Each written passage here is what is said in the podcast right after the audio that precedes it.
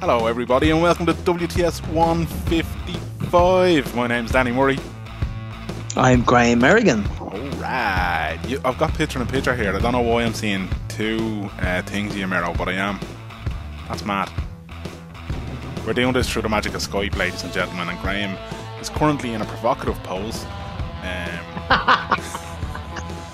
yeah, that's, that's interesting, Mero, that's interesting.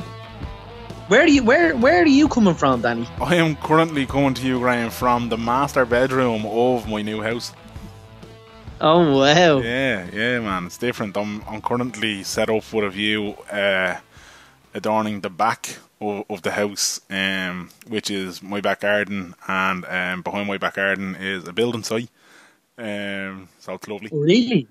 Yeah, the the. I suppose, sure, look, we'll, we'll get straight into it. I've moved house, um, which is half the reason. Which is half the reason we're doing this through Skype. Um, You've moved house, but Danny, I think it's fair to say you've, you you had a mad week. Yeah, yeah, right. Well, look, let's let, let's rewind and go from the very very start, right? So last week we were due to record on Wednesday, um, and Wednesday was just an absolute shite of a day for me, uh, to be quite frank with you. We were supposed to have a chat with the brilliant uh, Vivian Rat, um, and I apologise profusely to, to Vivian for uh, messing up the scheduling. But uh, yeah, last Wednesday um, we had to say goodbye to Cleo, um, my walrus-shaped Labrador. Um, Desperate. Yeah, thirteen years, man. Thirteen years. That dog owed us absolutely nothing. Like, um, I'm gonna, I'm gonna try now. Well up as I say this, so bear with me. Um, the man's best friend. Just while you're while you're yeah, getting yeah. yourself together, there, Paul, um, Paul, or, or mate Paul Howard texted me about uh, just saying desperately sad about Danny's dog, and then he oh, said, um, he said, I do be in tears every time his dog Humphrey gets another grey hair. So that's yeah. how much people love dogs. Yeah, and how much they. It's weird, like, you know what I mean. I know some people don't. Have no interest in dogs, and that's fine, like, you know what I mean, but once once they're in your family, they're in your family, like, you know what I mean. And like Cleo, Jesus, that dog had more near misses than I, I can remember. I mean, she had cancer twice and beat it twice, hashtag fuck you Lance Armstrong. Um, she she was diabetic for like seven years. You know what I mean? Like, she was just she. She's uh, diabetic as well. Yeah, yeah. She developed diabetes off the back of one of the cancers after the surgery and that. So she we were injecting her with insulin for about seven years. Like, um, is that where Jono got it from? Probably, yeah. I think it's contagious. Yeah. But like, that dog was just, man. Like. She was my, my third dog. I'd had the first dog I ever had was like it was a it was a half collie, half lab, cross whatever, uh, named Ralph, and he was named Ralph after Ralph from the Muppets because he was the same colour as him. Uh, Which one was Ralph from the Muppets? Remember the one, the Muppet Babies, the dog that used to play the piano. Oh yeah, yeah. So that was him. Um, he ran away when I was, ah, geez, I was still young enough because the next dog we got then was a golden lab, Misty. Uh, who we had for, I think Misty was eight when she died. Uh, she she died of cancer, and then we got Cleo shortly after Misty, and we've had Cleo since since before I don't be leaving cert up until last week. Um, and like, she's been sick for a long time, and she's she was old, and uh, like, it was kind of weird because like we'd been talking about her for a while, and we kind of. We knew ourselves, like, every time you came down to the kitchen in the morning, you'd kind of almost look towards our bed with a little bit of fear, you know, and just, you'd see her breathing and you'd be like, oh, alright, she's still with us kind of thing. Um, but she, with, with the heat wave and everything, she'd been all out of sorts, and uh, with her being diabetic, she'd had a couple of hypos, and just the heat had her completely wrecked. Um, What's hypos? I can't remember what the full word is. It's basically where their blood sugars drop. Do you know what I mean? All right. Um, hy hypoglycemia, uh, I don't know. Any diabetics out there will be able to tell us. Um, Thanks, your brother. Yeah, but basically what happens is when, when a dog has a hypo, the, the quickest way to get sugar into them is, is basically to give them honey. But Cleo, right. Cleo learned very quickly that she loved honey. So there'd be days where like she would literally just lie on the ground and pant really heavily until you say, "Do you want honey?" And then the tail would wag, and it's like, "You're faking, you little gnat." You know what I mean? Like, so she like she was just a cute hero of a dog. Um, but anyway, yeah, last week, uh, last Wednesday, I, I I had a job interview as well. Um, and Wednesday morning, we we brought her to the vet, and um. The Arc Vet Care in Dunleary, honestly, I they're they're unbelievable. Paul, uh, Paul McCarthy, Paul McCarthy, rather not not of Beatles fame, of Arc Vet Care fame. Paul McCarthy, uh, he has basically looked after Cleo since she was a pup, and I'm convinced if it was if if any other vet or any other vet veterinary clinic had had had, had Cleo, uh, she. probably would have been lost a long time ago. Like he, he worked wonders with that dog and her many many personalities. Um, and yeah, like he. So what did, did you, you brought her down? Be to did you bring her down just to see if she was okay, or to to, to it, yeah? It was a combination. It was it was a combination of things. Like it was one. She she usually gets her boosters around this time of year anyway. Um, so kind of always giving myself false hope, saying we'll get our boosters and she'll be grand, like.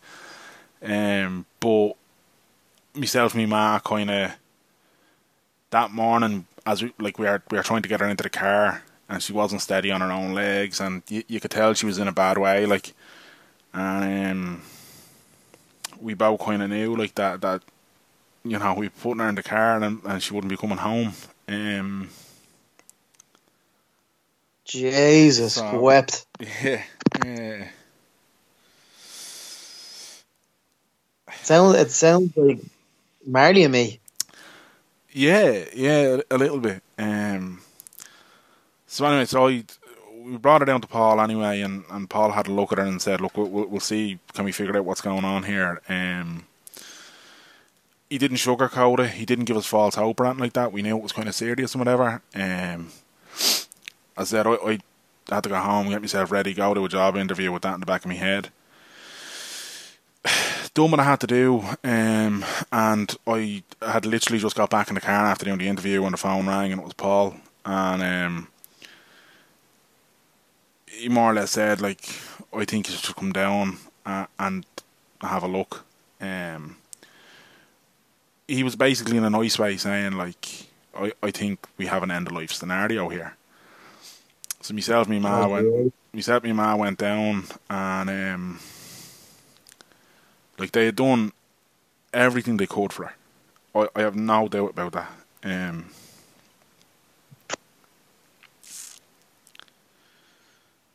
Fucking hell, man. Yeah, sorry, yeah. Um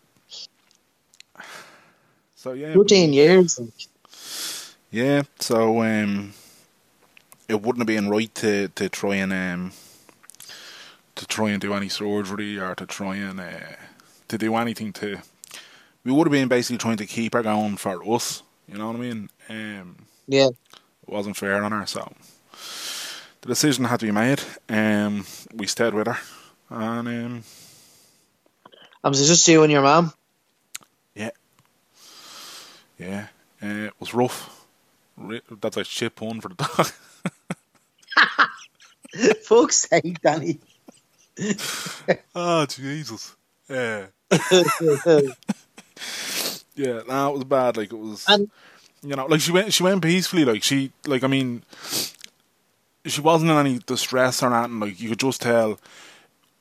What they actually reckon was, they, they reckon she had had some sort of neurological incident, i e like a stroke or something like that, and it was, that right. was having an effect on her blood sugar, that was having an effect on everything, but, you know, I, I don't think, yeah, I don't think there was anything anybody could have done to, to, to keep her any longer, so it was, yeah, I, th I think it was a hard decision, but the right decision, so I'm absolutely fucking heartbroken, man, but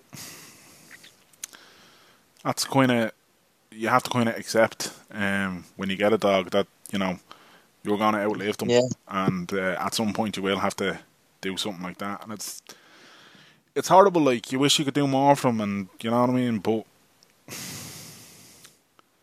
I can't be coping with all this fucking stress. Like, yeah, man, yeah, it was... Oh, Like, even now, like, we're but, recording this a week on, and I'm still welling up. I still get teary-eyed. I still, you know. The week anniversary. Yeah, yeah. Um, and, like, it's... Uh, it's I feel so bad for me, ma, like, because she's gone from a situation now where, you know, she's had Cleo at home, she's had the, the two huskies in the house with her, and then, you know, me, you. me, Oksana, Jono, Jono's girlfriend, Belle, me dad, you know what I mean? It's been a pretty much a full house non-stop, like, and two days after uh, we lose Cleo, me ma also loses the two huskies because they've come to live with me full time now, and she was more upset about them leaving than me leaving, definitely. You know, so um, so yeah, so will, I, I think mom, will your mom get a new dog? Uh, yeah, I I think she will. Not not anytime soon. It's far too too soon. Like I think I think they're going away some some stage between now and the end of the year, and I think maybe they'll get one when they come home, or maybe they'll wait until the new year. But um. Mm. Uh, we they, they they've always had dogs. They've had they've had dogs since before I was around. They had a, a, a golden again. They they love labs. Like they had, they had a golden lab before I was born. Um, when Jono was only a nipper named Goldie, um, who who was robbed as far as I remember. Um, not me man dad didn't rob her. Somebody stole Goldie on me man dad. Just want to clarify, me man dad aren't going around robbing dogs out of people's gardens or anything like that. Do you know what I mean? But uh, I think. I, th- I think that, like, kind of every dog, anyone who has a dog will always be able to tell you a story about that dog, one particular story. Like, and I think the one about Goldie was they left her in the house, and when they came home, she had got into the press room. My dad used to have all his L Ps, his records, like, and she had eaten most of his uh, record collection. What? So, yeah, yeah, she had chewed the, do you know, not the big vinyl, like the big, whatever the forty-five yeah, yeah. or whatever they call it. Yeah, yeah. Um, she, she had eaten half his collection, so yeah. But um, anyway, that's but, that's that, that, that's the story, that's that. Cleo. Look, yeah. You you you moved you moved into the new gaff. You had a job interview. Yeah. And your yeah. dog died all in the one week. Yeah, yeah. Like just just a mad mad fucking week. Like um, and kind of in in a weird way. It's kind of like, I don't know, I, I, I'm kind of happy in a way that I was there w- when it was time to say goodbye to Cleo. Um, yeah, yeah. I think I think I would have been far worse if I had moved down here and if my ma had to ring me to say it rather than me being there and being yeah. able to with her, be, be able to be with her, you know what I mean? So um, absolutely. You were really, like, really attached to the dog, so... I I loved her, like, I absolutely loved her. That that dog, man, like, there's people who are probably going to laugh at this, you know what I mean? Like, the, and, and I'm all right with that. I don't care, like, I'm I'm a dog person, like, you know, um, but,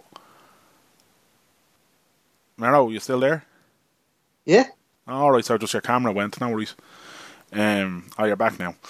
Um, yeah, I don't know, like, it's, like, I, I, I was, was, as I said, that dog was with me, like, from before I done my leaving cert, you know, uh, all the way through college, all the way up until now, like, that dog has seen me grow up, you know what I mean, and go from a teenager to a thirty-year-old person getting their first mortgage and all that kind of shit, you know what I mean, like, getting yeah. engaged and everything, yeah, yeah. Like, like, she's literally been there for pretty much every major life event that I've had, um, and, uh, yeah, it's kind of weird knowing that, like, when I go up to my ma's house now, she's not going to be there. So, and there's some people who who will probably go, come on, the fuck, it's not like you're after losing like a, a parent or a sibling or, and I get it, like I, I get, you know. Yeah, but you you bull. loved you loved Cleo more than you loved Jono, so.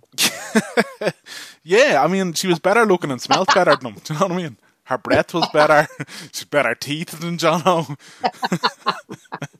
You know what I mean? But like she was, she was this walrus-shaped Labrador that just had these, like, she's the only Labrador I've ever seen in my life who, one, hated water, absolutely despised water, would not get in water no matter what you done with her, and she, like, it really depended on, like, what way the wind was blowing, rather she would let you pet her or not. There'd be some days where, like, a stranger, forget it, like, she wouldn't let strangers near her. But even well, us... She loved me the first time she met actually, me. She did, actually, yeah, that's true, yeah, she'd no problem with you. Um... she'd probably seen you on a on a Sky ad on the telly one day or something, so there was familiarity there. Um, I just that bad. Yeah, but like or, other people. I like, heard she know? looked, I heard she was licking the T V screen at the Tesco ad. She was, yeah, yeah, and not just the food bits, mostly your bits. Do you know what I mean? Which was weird. But yeah, that was like there'd be days where we'd go to pet her, and like she'd come over and she'd pop her head on your on your kind of knee for you to, to pet her and that, and you'd be petting her, and in a couple of seconds of petting her, she'd be kind of growling at you, and you'd be like, "Do, do you want to be petted or not?" And she'd look at you as if to say, "Guess, motherfucker, guess." Do you know what I mean? She was just. Well, anyway, yeah. So um, the wall was the wall shaped Labrador is no more, and I'm heartbroken, but. We've um, to live, long live Cleo. That's it, long live Cleo indeed. Yeah, so um, I've two two new beasts there that got to know Cleo for a little bit. That uh, how did they get on with Cleo? The two huskies. Um, Callie, the older one, um, just kind of accepted she was there and kind of knew this one's a bit mad, so I'm just gonna steer clear. Um, Lupo, who, who who was the pup formerly known as Sonnen, he didn't respond to Sonnen at all, so we had to change his name to Lupo. Um, he, everything to him is a play toy. Absolutely everything.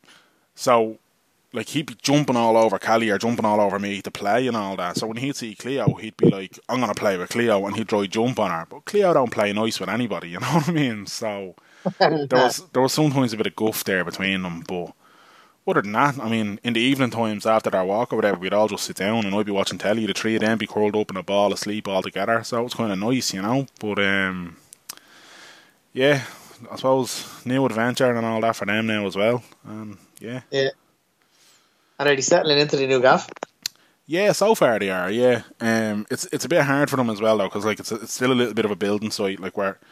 Floors are going down everywhere. The kitchen floor that's the last to go down. It's going down at the moment. Um, the the hall and sitting room was done uh, late last week. The stairs, landing and bedrooms are, are done now. Um, yeah, all that's left to be done in the house really is the kitchen floor to be finished, and for us to, to make the last few IKEA flat pack, whatever the fuck they're going to turn out to be is. Um, so...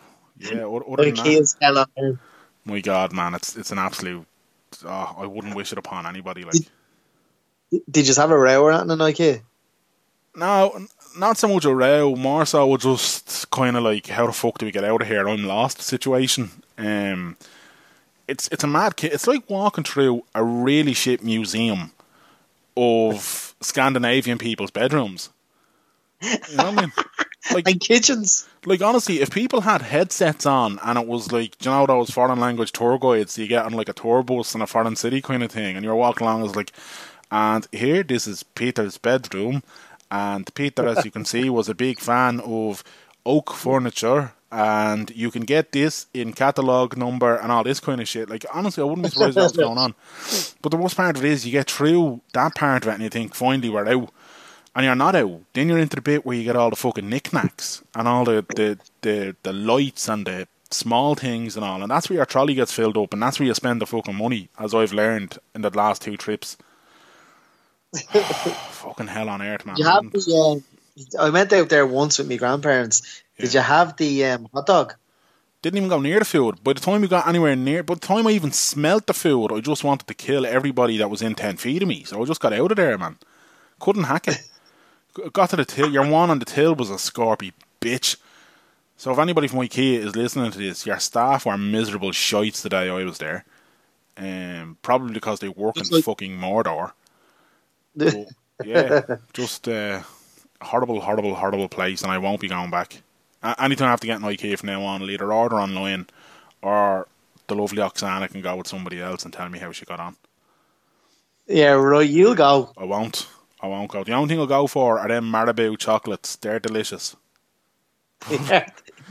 Other than that, they can go and eat me shite. What's, what's the story? Is there an IKEA in Carrick Mines, or is that just a collection point? Yeah, it's a really small one, and I think the idea is that you order online there and it gets delivered to there, or you order online for it to be delivered to there, and you can go and pick it up. But they have like some stuff. You can buy some stuff there, but it's nowhere near the the fucking big bitch out in Ballymun or wherever it is.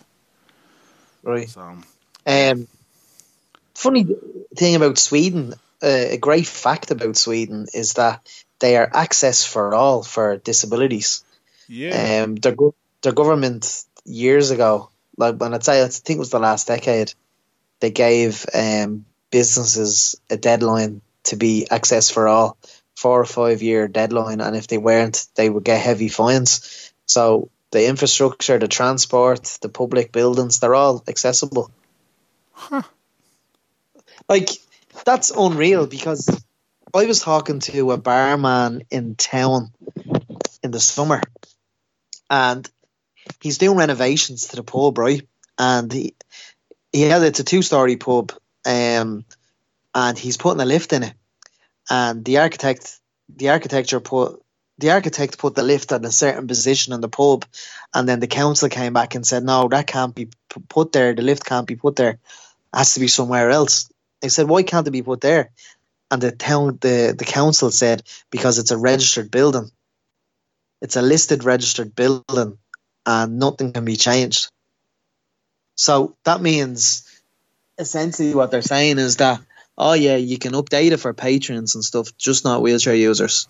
Yeah, that, that I, because it's a listed building. Like, do you think that? Do you think like it's not? It's not. I understand all these listed buildings, certainly hmm. uh, to a certain respect in terms of how they look and how they should look on the outside, but on the inside, would you get a grip if you're going to go and say that? Uh, oh, it's listed. It's a listed building. It has to remain look the same look that it's had for a hundred odd years. What about the inside? Don't be bringing, don't be bringing uh, iPhones in there, or tablets, or printers, yeah. or mo- modern day modern day gadgets that we use. It's a ridiculous, ridiculous argument. Yeah, I love and it's that. Not. It doesn't give access for all at all. I, I love that whole thing of all oh, it's a listed building, it's protected. And I, I agree with protecting buildings in the sense of. Don't, d- don't don't knock them down. Do you know what I mean? It's like when we had Donald Fallon on there a couple of weeks ago when he was talking about um, uh, what what organisation is that at the top of Stephen's Green there? It was a Victorian building. They knocked it down, built the yoke, and now they're knocking it down again to create a fake Victorian building or, or a Georgian building, yeah. whatever it was. Like, here's the thing, right? Those Georgian buildings and Victorian buildings that are all protected and they're making a big song and dance about, as you said, it, it's only... to a certain extent that they're willing to do that, because the, for the vast majority of the public, the convenience is always considered on the sense of you can be guaranteed there's gas central heating in there and radiators and all that shit that definitely weren't there, and they change, but they, they change the struggle, or they change the, the physical appearance of a building. You can't walk in and not see the fucking things. You know what I mean? Exactly. Um, but yeah, then it didn't have comes, central heating one hundred fifty years ago. Exactly. You know what I mean? Or modern conveniences like L E D light bulbs and like T V screens that tell you all the information going on in the building, or solar panels, or any of this kind of shite. You know what I mean? Like, and not yeah. the solar panels are shite; they're they're brilliant. But you know what I mean? For the point I'm making is that these are physical alterations that benefit the building, so they're okay. But when it comes to physical mm. alterations that benefit members of society who are, are being mistreated based on these ideas of a protected building, they don't care a jot, and I, and I hate that. And I'm one of the people that rolls my eyes to heaven anytime anybody brings up the whole nineteen sixteen proclamation and cherish all the children, because it gets rolled out at every opportunity. But some of these protected buildings are protected because of the nineteen sixteen rebellion and that very proclamation, yet the paradox being... What, what's, pare- what's the protected part of it? Surely it's the outside feature and the and the look of it. Yeah, that's that's my understanding. It has historic value, or, you know, there's whatever reason they have for it. But as far as I know, it is that, you know, the, the outside... It's... Isn't it also... So you can't put, you can't put ramps on them then? Well, this, and in my head, I'm kind of like, okay, even if you put a temporary ramp on a third of, say, the steps... Do you know what I mean? Enough for one wheelchair user at a time. We're not looking for you to have races up and down the shagging thing, like, you know what I mean? Mm. We're not looking for six abreast going up it, like, you know, um, like, it's ridiculous though. It's like it's, how, it's, how... it's a disgrace. Like, it's an out and out disgrace, man. Do you know what I mean? But then the, the other side of it as well is you've got a, a national public transport system that isn't accessible either. I mean, like, how many darts? What's the situation with Irish Rail and, and the dart? You still have to give twenty-four hour notice. Yep. Like, so I mean. Yeah, Ireland yeah, D- D- Dublin, Dublin buses are one hundred percent accessible, but only for one wheelchair per bus. Um, Jesus Christ. Yeah, because there's only they, one. They, they, there's only one. But it's, it's ridiculous because, I mean, I, any other... I've been to a couple of countries where their public transport has um, like a, like turnstile seats, like bucket seats. Right, yeah. Uh, so, uh, for example, in Orlando and International Drive, those buses, a lot, all along the side and on both sides, it's bucket seats. Mm. So it allows for as many wheelchairs as it can. Yeah. Because the wheelchair just goes in the bucket seat. Um. So I don't know... I think we bought the buses from Germany, perhaps in in the early two thousands, or I don't know where we. I think I, I think I read that we did buy them somewhere in Germany, possibly. And um, whoever bought them or whoever's putting the planning into them didn't kind of say to themselves, "Oh, it's only the one wheelchair bus or one wheelchair per bus." It just it's nonsense because yeah. I've been in situations where because we're at the start of the seven route, I've been in situations where I've been on the bus, and by the time you say perhaps you get near the National Rehabilitation Hospital, uh, there does be people trying to get on the bus there. Your yeah. man, the bus driver has to say, so you're going to have to wait fifteen minutes or a half an hour. Yeah, which which is not acceptable at all. Like I I've heard stories as they spend well. Billions, like, they spend billions on the buses, so they're not going to do anything about it in the near future. No, well, I don't know this this new bus thing that's coming in, where they're changing all the routes and, and all that. That's because of a private company, isn't it? That's being involved, and they'll have to have a new fleet, maybe, or will they be operating the same? No, well, fleet? they're they're using Dublin buses, so sub, it's subletting some of their buses to this private. So the one eleven is a is a private is is ran by the private company, but right. they use Dublin Bus. It's fucked up, like. Yeah, no, man, it's uh, Ireland. It... What I will say, actually, though, what I've noticed uh, th- this summer, um, having been out a good time, good few times socialising, um, and using taxis, there's an awful lot of extra wheelchair taxis on the road for whatever reason. I've noticed. Yeah, all right. That, I suppose that's good, but that's, then even that's that, to be well. Even that though, a taxi is, is, is a private vehicle still, you know what I mean? Like, so it's yeah, Ireland's a bit of a mad kip at times, isn't it? Where like how did we get on to that conversation? Oh, from IKEA. Yeah, a bit weird, wasn't it? And Sweden. Sweden. How did we talk about Tommy Robinson? Oh Jesus, yeah, oh, Tommy, oh, me old mate Tommy, what an absolute fucking bell end. Um, I'm very deeply concerned about people on Facebook. I've I've. My Facebook usage has come down a lot recently, and I'm in favour of Twitter and Instagram. Um, but there's a lot of people on Facebook that would identify themselves as Republican or nationalist, and yeah.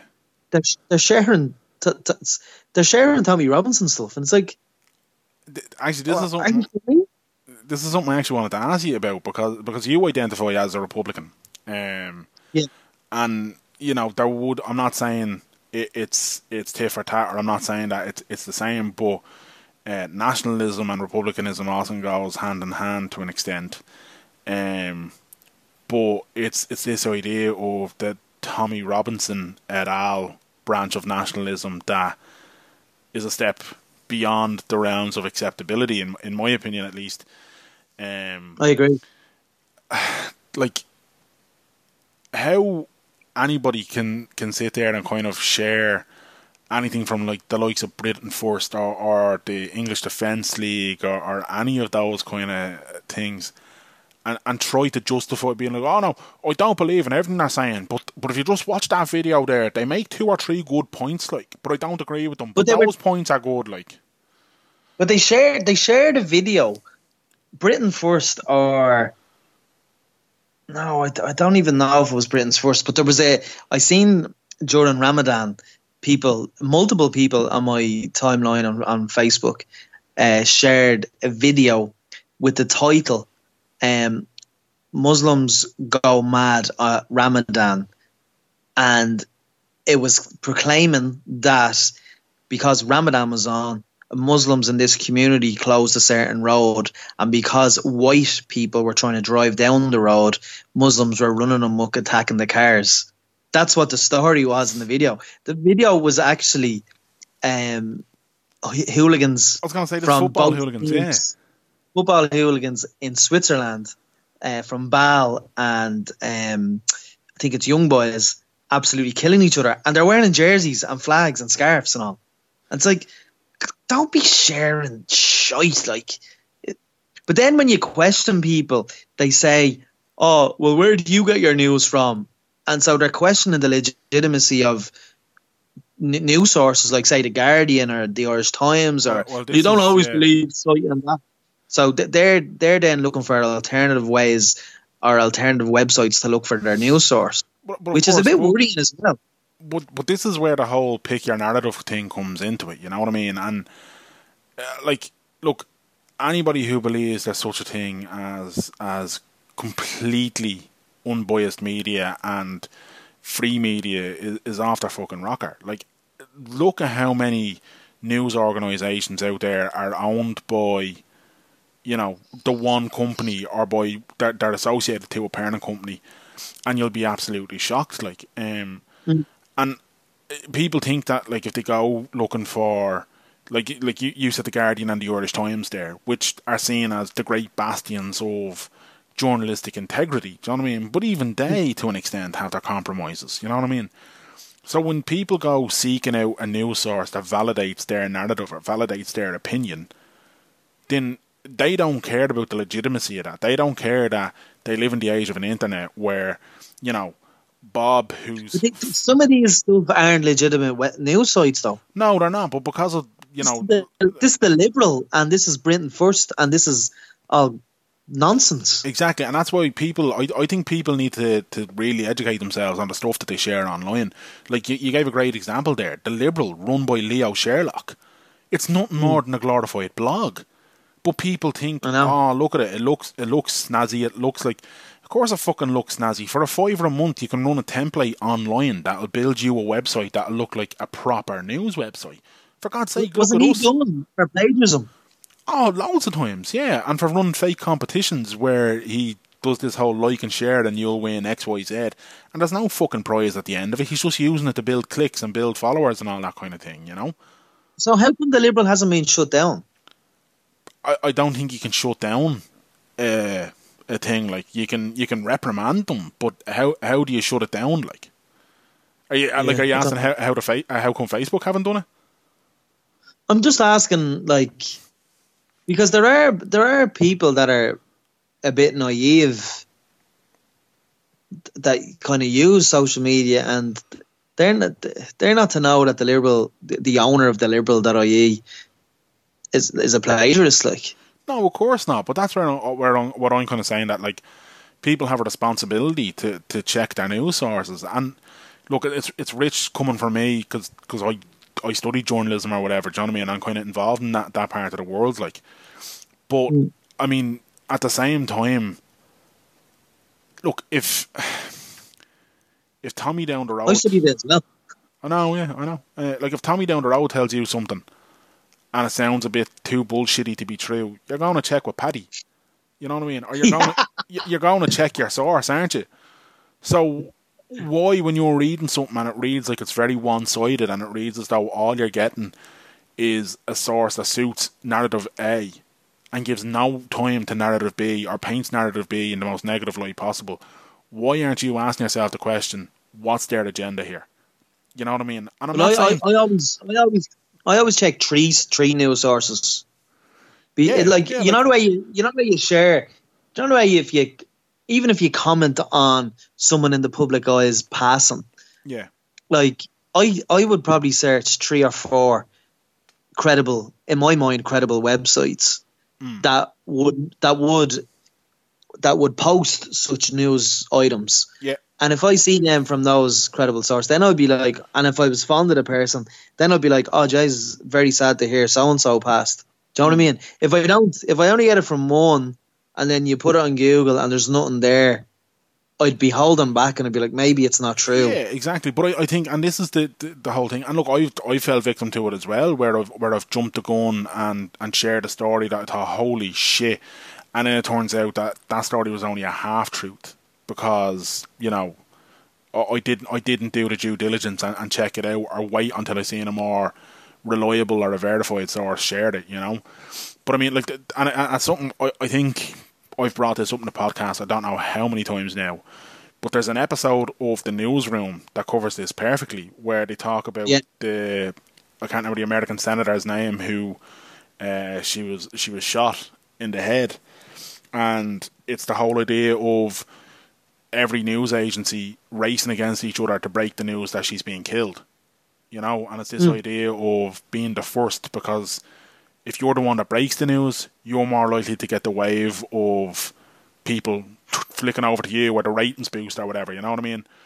That, but, that's the same as social media users, though. That's the same one hundred percent as Twitter users. Yeah, one hundred percent. People, people want the likes and they want the retweets. People at home, people on their sofa want want to be accredited for reporting that someone has passed away. It's sitting like, hold on a minute. Someone. You're sitting on your fucking sofa in fucking yeah. Ballybrack. Relax yourself. Exactly. Um, yeah. Calm down, Sharon. This, this, kind of, this kind of conversation started from Tommy Robinson. Like, this yes, lad is an absolute fraudster. He is a fraudster. Like, Tommy Robinson isn't even his real name. No, what is it? Stephen Yaxley Lennox or something? Hang on, hang on. I actually had a news thing open here. Hang on, I'll go to it there now. Uh, Stephen Stephen Yaxley Lennon. Stephen Yaxley Lennon. Yeah, he goes on about he, he goes on about immigration, and the chap's an immigrant, an Irish immigrant himself. Yeah, I know, it's bananas. Like, I don't understand that. Like, he's, uh, yeah, look, I I. You were you were going to you were saying there at the start of our Tommy Robinson conversation, you were saying, "I identify as Republican, so let me ask you a question." What was the question? Sorry, my my question to you was, do you think um, the ideas behind republicanism or nationalism are damaged by people who identify with Tommy Robinson and, and that sort of ilk, calling themselves nationalists? I think it's I think it's very much in the small, small minority, very small minority. Yeah. I don't know if it's damaging. Um, if you got, I don't know, if you got like a senior Republican uh, or nationalist in the public eye coming out in support of Tommy Robinson, well, then I'd be getting concerned. Right. Thankfully, I haven't seen that. Um, I I did. I I've only seen a few people on Facebook. Now, when I say few, I've probably seen four or five over the last year or two share it. Yeah. Um, and they become immediately unfollowed. I can't, can't be following people that are in support, in support of Tommy Robinson. Um, oh. But I actually, I follow I follow this completely unrelated in terms of Irishness, but um, Lily, Lily Allen I follow on Instagram, and she put an Insta story up, and I don't know whether she was being sarcastic, but uh, it was a caption of Tommy Robinson being freed from prison today, and I think she said it's about time, but I'm not sure if she was taking the piss or... Yeah, I don't know. She was, so, she was so mad at the justice system, I'm not sure. I'm not um, sure. I, I don't know enough about Lily Allen's political ideology. I don't know enough about her fucking music, which apparently she's meant to be known for, never mind that and else. Um, this th- album was great. There's a... Uh, Charles Charles de Gaulle, I think, had, had a quote. Uh, hang on to see if I can remember this. He said, uh, "Patriotism is when you love your people and your country.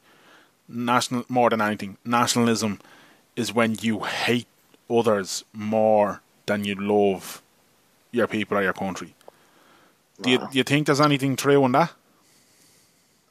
I think there can be. Yeah, I think. I think I think there's people that are concerned about losing the Irish identity, and I think then they blame that on multiculturalism, and I think multiculturalism is to be embraced. Um, I don't see why I don't see any negatives from multiculturalism.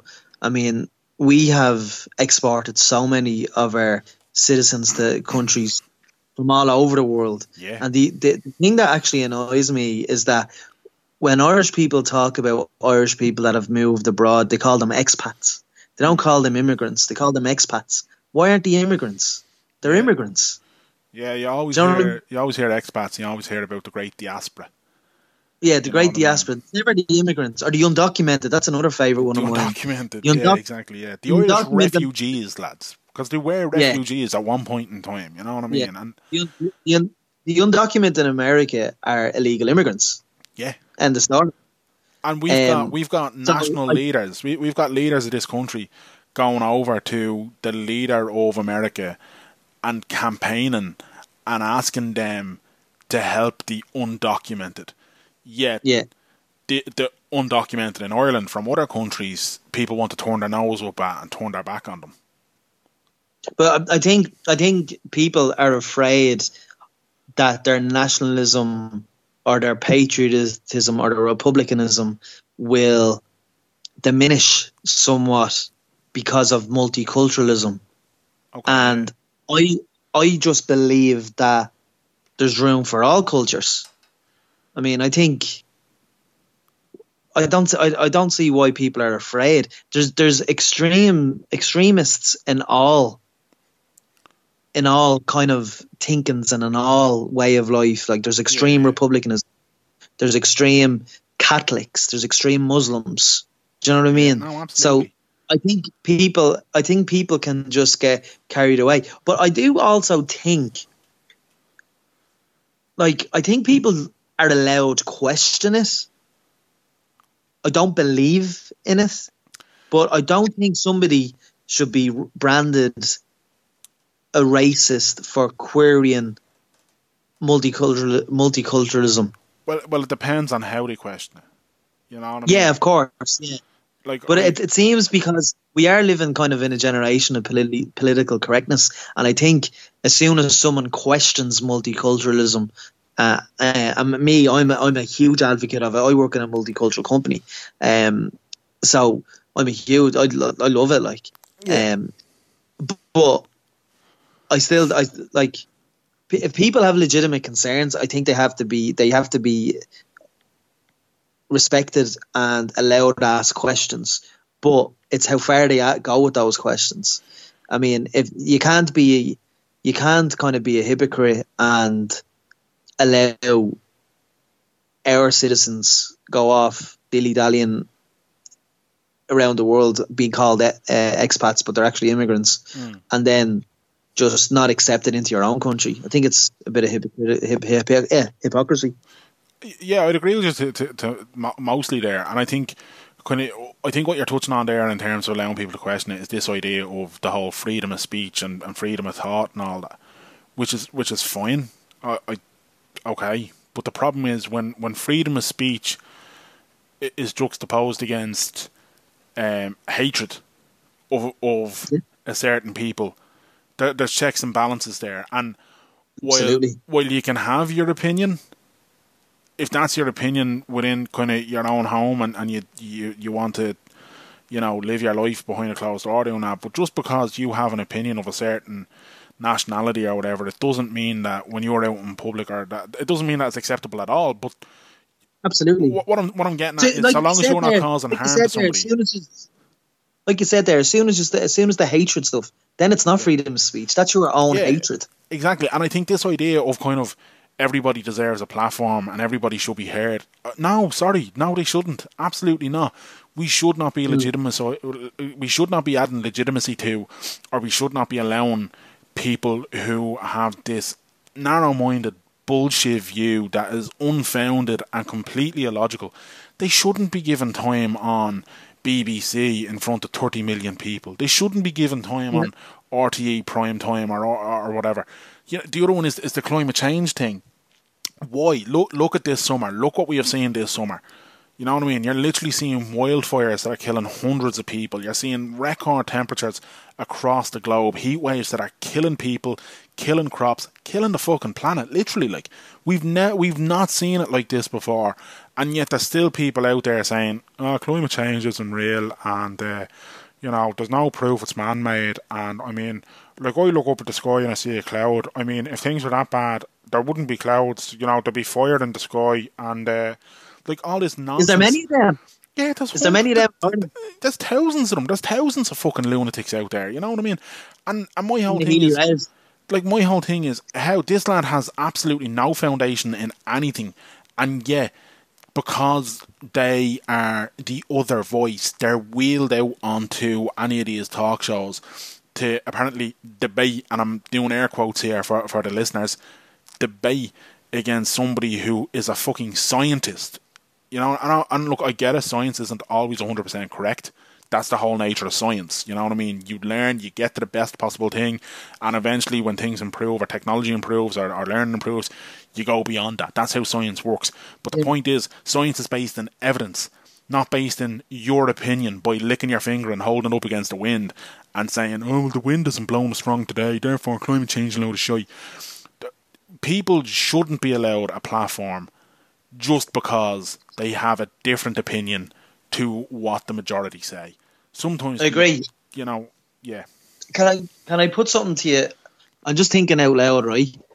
But do you do you think capital capitalism allows for people to um for people to accept multiculturalism? Uh, yeah, I do. Yeah, like I, I'm. How do you mean? Do you see like, where I'm getting at? So what I'm getting at there is, is that what when I see, you know, we were talking about freedom of speech there and the difference between freedom of speech and uh, uh, pontificating hatred. Yeah.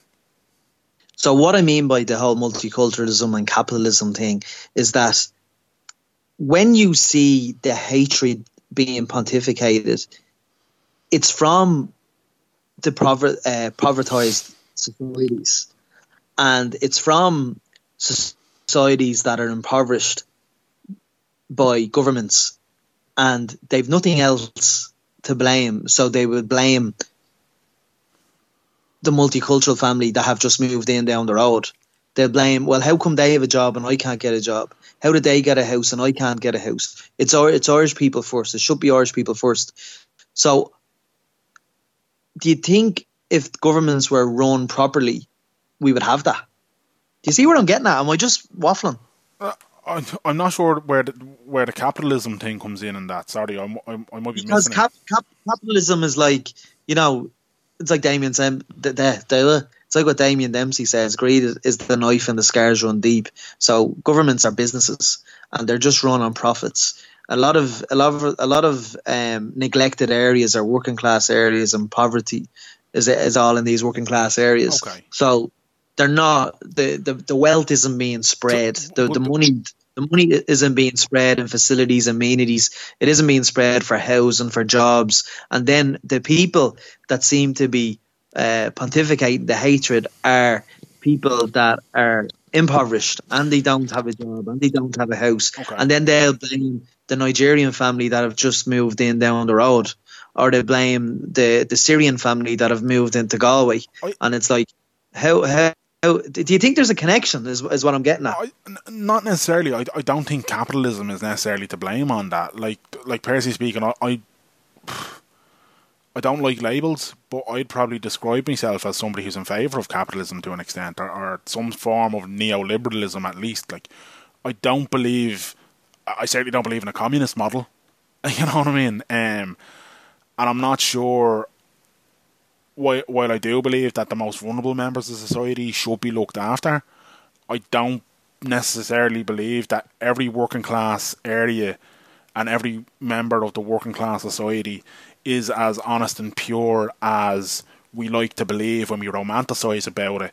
And when you when you use a quote like "greed is the knife and the scars run deep," uh, and while that's poetic and it's beautiful and and and it's it cuts right to the point, you know what I mean?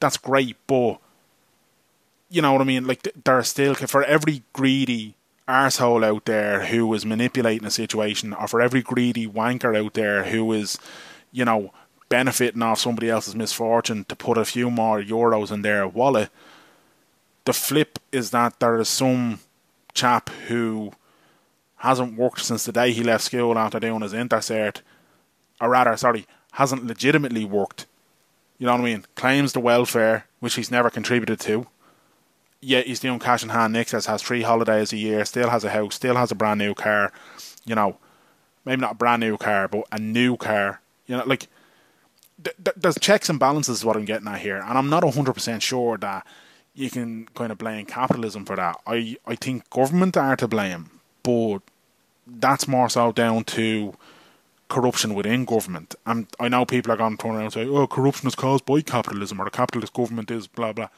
I don't think it so. It isn't. I, I don't think so. I think it's about the people. It's about the people who... Put it this way. Capitalism is, is about governments making profit and profit and profit. And if they're not spreading that profit, and if if if somebody, what I'm getting at there in the whole link is, is that if those profits aren't being spread mm-hmm. evenly, um, would you see, would you see hatred towards a multicultural family? Because they, I don't they, think they. So. I, I don't I don't, you don't think, think you would see the hatred. I, I don't think that is as significant uh, as other factors. I think I think fear. If they didn't feel, if they didn't feel left out, they wouldn't be kind of finger pointing to no, a I new family. I, I disagree. I think fear is a bigger commodity there. I think fear is a bigger driver of that kind of thing. A, a fear of you know the brown people from a foreign land with a different religion who are coming over here with a different way of life. They're living three doors down the road and they're speaking a different language and I can't understand them. I think fear and ignorance plays a huge part of that. I don't think it's necessarily down to... Uh, politicians do have a part to play in it, but I don't think that's the biggest driver in it. I think fear is the biggest driver in it. When it comes to the politics end of things, I'd say the same thing to you as I would to anybody else in this, and it's that every five years we have a chance to flip the wheel, and we don't. So if we have a chance every five, at least every five years, sometimes it's less because governments fall, but if we have a chance to flip the wheel and we put the same people in there, how mm. can we moan about it?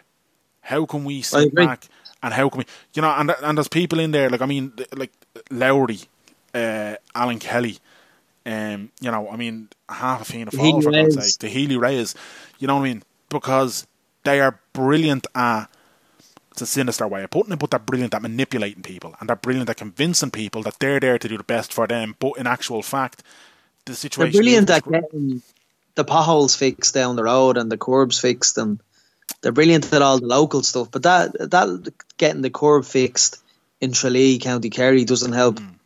the the person in, in Dublin in, in the flats, do you know what I mean?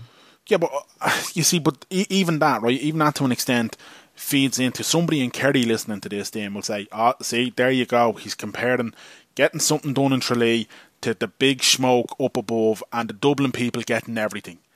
And I don't yeah. think it, I don't think it needs to be broken down that way. I think it needs to be very, very simple in my head. It's it's are they doing what they said they would do when you gave them your vote?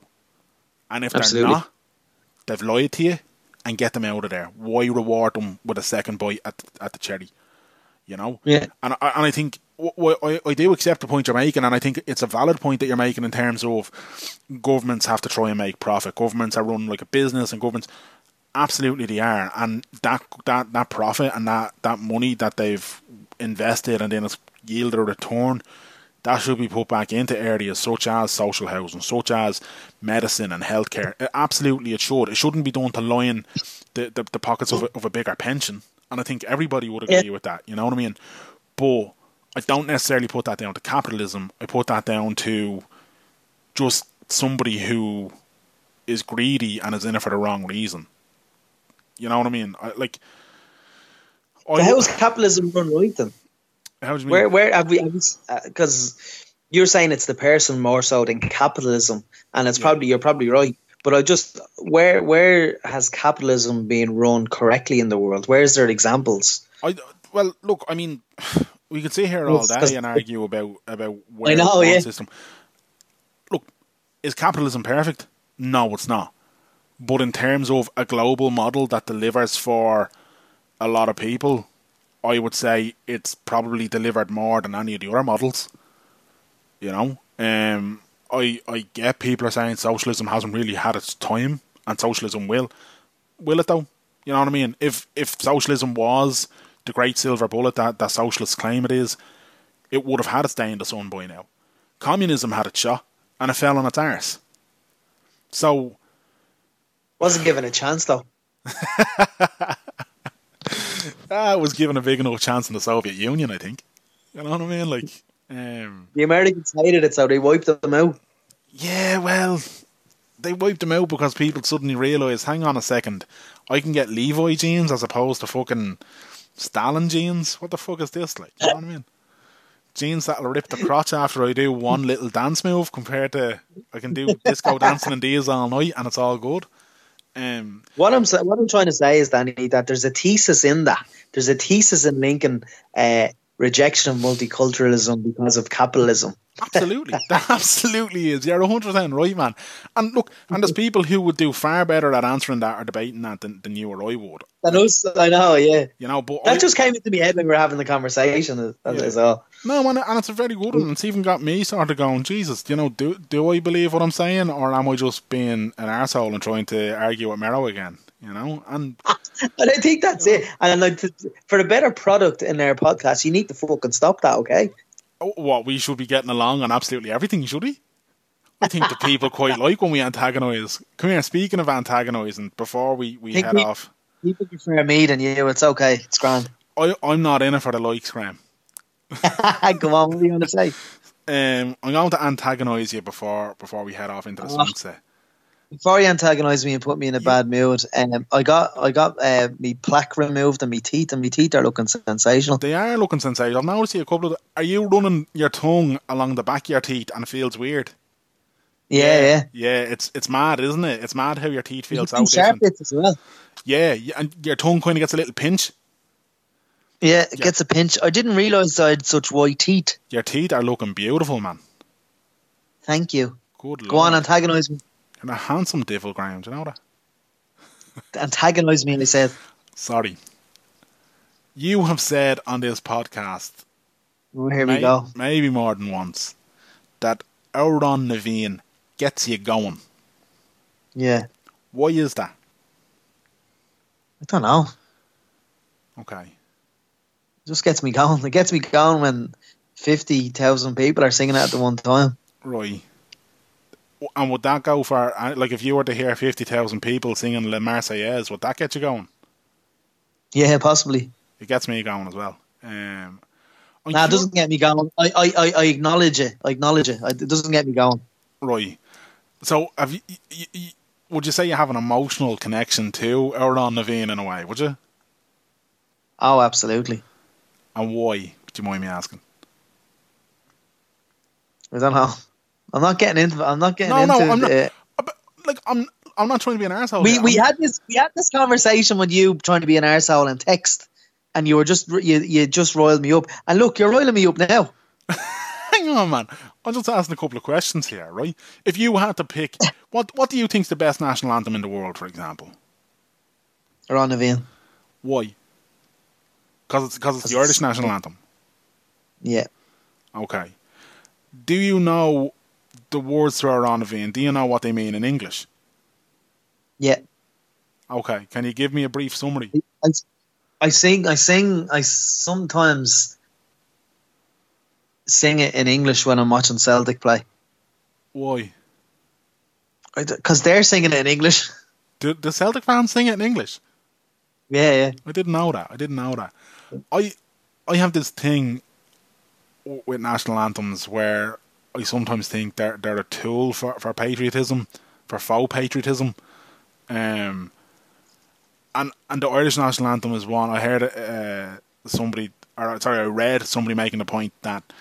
Um, Fintan O'Toole, was it? I don't think it was Fintan, no. I can't remember who it was. I'll try find it and try send it to you. But basically they made the point that a lot of Irish people would would belt out Amhrán na bhFiann as if it was their last moments on this green earth, and they would sing it loud, sing it proud, hand on heart, screaming it out into the ether, yet they don't know what it actually means, so therefore right. all they're doing is making noises, and they understand a tune with noises, and it's no they're just more, learning off in heart in school, like. Yeah, and it's no more different than if they were to, for example, sing the German national anthem or the Italian national anthem or the French national anthem with such passion and such rigour, because again they may not know what it means, they're just singing noises out of their mouth to a nice tune.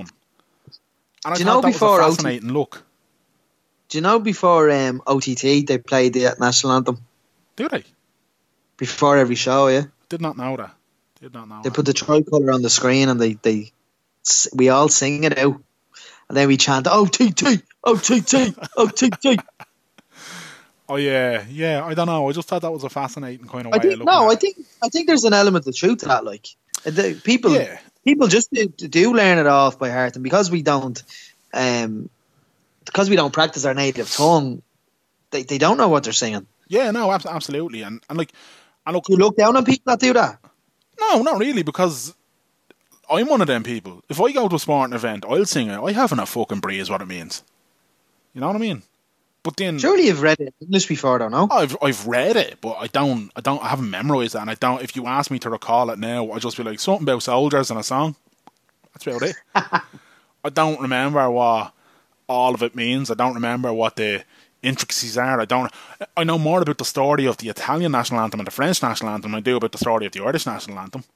Of course you do. Yeah, I do. Like, you know what I mean? The French national anthem is the best. I like, national I like the Italian. I like the Italian one. The Italian national anthem is extremely violent, and it's based on them basically wading in the blood of their enemies. Love like, it. If you look, yeah, if you look up the, the translation of it, like, you know what I mean, it's crazy. But um, yeah, I just thought that was an interesting, because again, I'm guilty of it. I'm one of the people. If I'm in uh, Lansdowne Road, Newey, and I'm attending an Ireland match, and I'll give it loads. Obviously, I keep some in the tank for Ireland's Call. I give it a little bit more for Ireland's Call than I do for for Amhrán na bhFiann. You know what I mean? But uh, every uh, is it fair to say that a lot of um a lot of even rugby fans are turning against that? It seems against which uh, uh, Ireland's Call. Um, no, I wouldn't. Well, like uh, Munster fans have always been against it because um, I am um, just on Twitter an observation. Over the last three or four years, a, a lot of more Leinster rugby fans seem to be complaining about it. I, I never, not, I never copped that. I think that's a lot of the casuals who have hopped on the bandwagon in recent years, who need to fucking know their place and shut their mouth. no, look, and on that note, no, look, Michael. And that, on that note, Michael D. Higgins for president. Yeah, indeed, Michael D. I, I don't get why anybody's even bothering their hole to go up again. I'm to be honest with you. Um, Do you know, someone was someone was saying to me in work they were going mad about it, and I says, "What are you? What are you going mad about it? Uh, what element are you going mad about it? Ah, uh, he should step down." And I says, "Why?" He says, "Because he, he I, I voted him, uh, I voted for him seven years ago on the promise that he was only going on one term." I said, "The chap's allowed to change his mind. He's a grown man." Exactly. Who here hasn't changed their mind over a big decision? You know oh, what I ridiculous. Mean? Nah, look. I have absolutely no problem with Michael D sort of saying, yeah, you know what, I went for it and I said I'd only do one term. I've enjoyed my time in the office. I think I've brought something to the office. I'd like to continue that work. Fucking have at yeah. it, Mick Miggledy. You've done a good job, bud. And to keep the dogs there and Sabina. Absolutely, yeah. Absolutely. I think I think they're great ambassadors there's, there's, to the country. I think there's I think there's two or three competing against them. Yeah, I've I've only just learned that your man Gavin Duffy of Dragon's Den is going against him, and I've no idea why. I've no idea why, like why. Um, he he looks like the personification of the cartoon of Ross O'Carroll Kelly. Yeah, he's like I, I actually I seen a tweet there the other day, um, and it, it's gas that you just said that. Um, there's a serious whiff of Charles O'Carroll Kelly and New Republic with Gavin Duffy for president president team. Yeah. Yeah, it's so true, isn't it? That's actually a really good tweet, man. I'm raising. I didn't think of that. um, yeah, it is true, one hundred percent. Like I just, I don't know. And then uh, is Fergus Finlay? Doesn't he throw his hat in? Him and Dana aren't they the ones you can always bet on to kind of say they're going to go for it? Ah, uh, Dana, Jesus Christ, she'd want to give it a now at this stage. Yeah, yeah. Um, you can almost always bet on Dana and Fergus Finlay's name to, to pop up. Um. Ironically enough, or not ironically enough, just oddly enough, I haven't seen Bertie's name anywhere near it. Yeah, thank God after that disgraceful interview on German T V. Yeah, true, yeah, he couldn't hack a little bit of fucking hard questioning. God bless him. No, he couldn't hack it, and then just walked off and hasn't been seen since. And I don't yeah. think, the, I think the Irish media gave him a free ride in that. They, they reported it, and it was a Sunday morning, they reported it, and that was it. There was no, like, there was nothing. Exactly. There should have been more. Exactly, and that's why it goes full circle to what we were saying earlier. Check your fucking news sources, lads. always, Absolutely. always, always look for more than one version of the event. Absolutely. Unless we'll leave it, it there. Un, unless you heard it on W T S Pod, in which case you can bank on it. You can bank on it. Money in the bank. We leave it there, so. We will, Graham. It's been lovely to see your face. I miss you. Yeah, I miss you too. Are you going to come visit me down in Pleash? Absolutely. I was sure I'll be seeing you this weekend, actually. Oh, yes. Do you know what? We might bring back the six hundred welcome next week for a little break. Welcome to Belly. Welcome to Belly Break. Uh, yeah, we might bring back the six hundred to update people on the goings on around that, will we? Next week. Yeah, defo. Brilliant. Right, well then, I shall see you Saturday morning. You will. And lads, we'll be back next week. But we will. Possibly oh, twice. Possibly twice, indeed, yeah. Um, and, of course, don't forget, lads, you can get everything on iTunes, Stitcher, Podbean, Podcast Republic, Podcast Addict, Spotify. Anywhere Spotify. And ever, anywhere and everywhere there's a podcast, just search for W T S Pod. And you'll you get us on our us. Facebook. On our Facebook page at facebook.com forward slash WTS Pod Ireland, and also on Twitter at W T S Pod. Tremendous. I'm at Merrigan Mania, he's at Danjo Murray. This has been What's the Story. Until next time, clear eyes, full hearts. Can't lose. Too sweet. Too sweet, brother. Too sweet. Look. Look.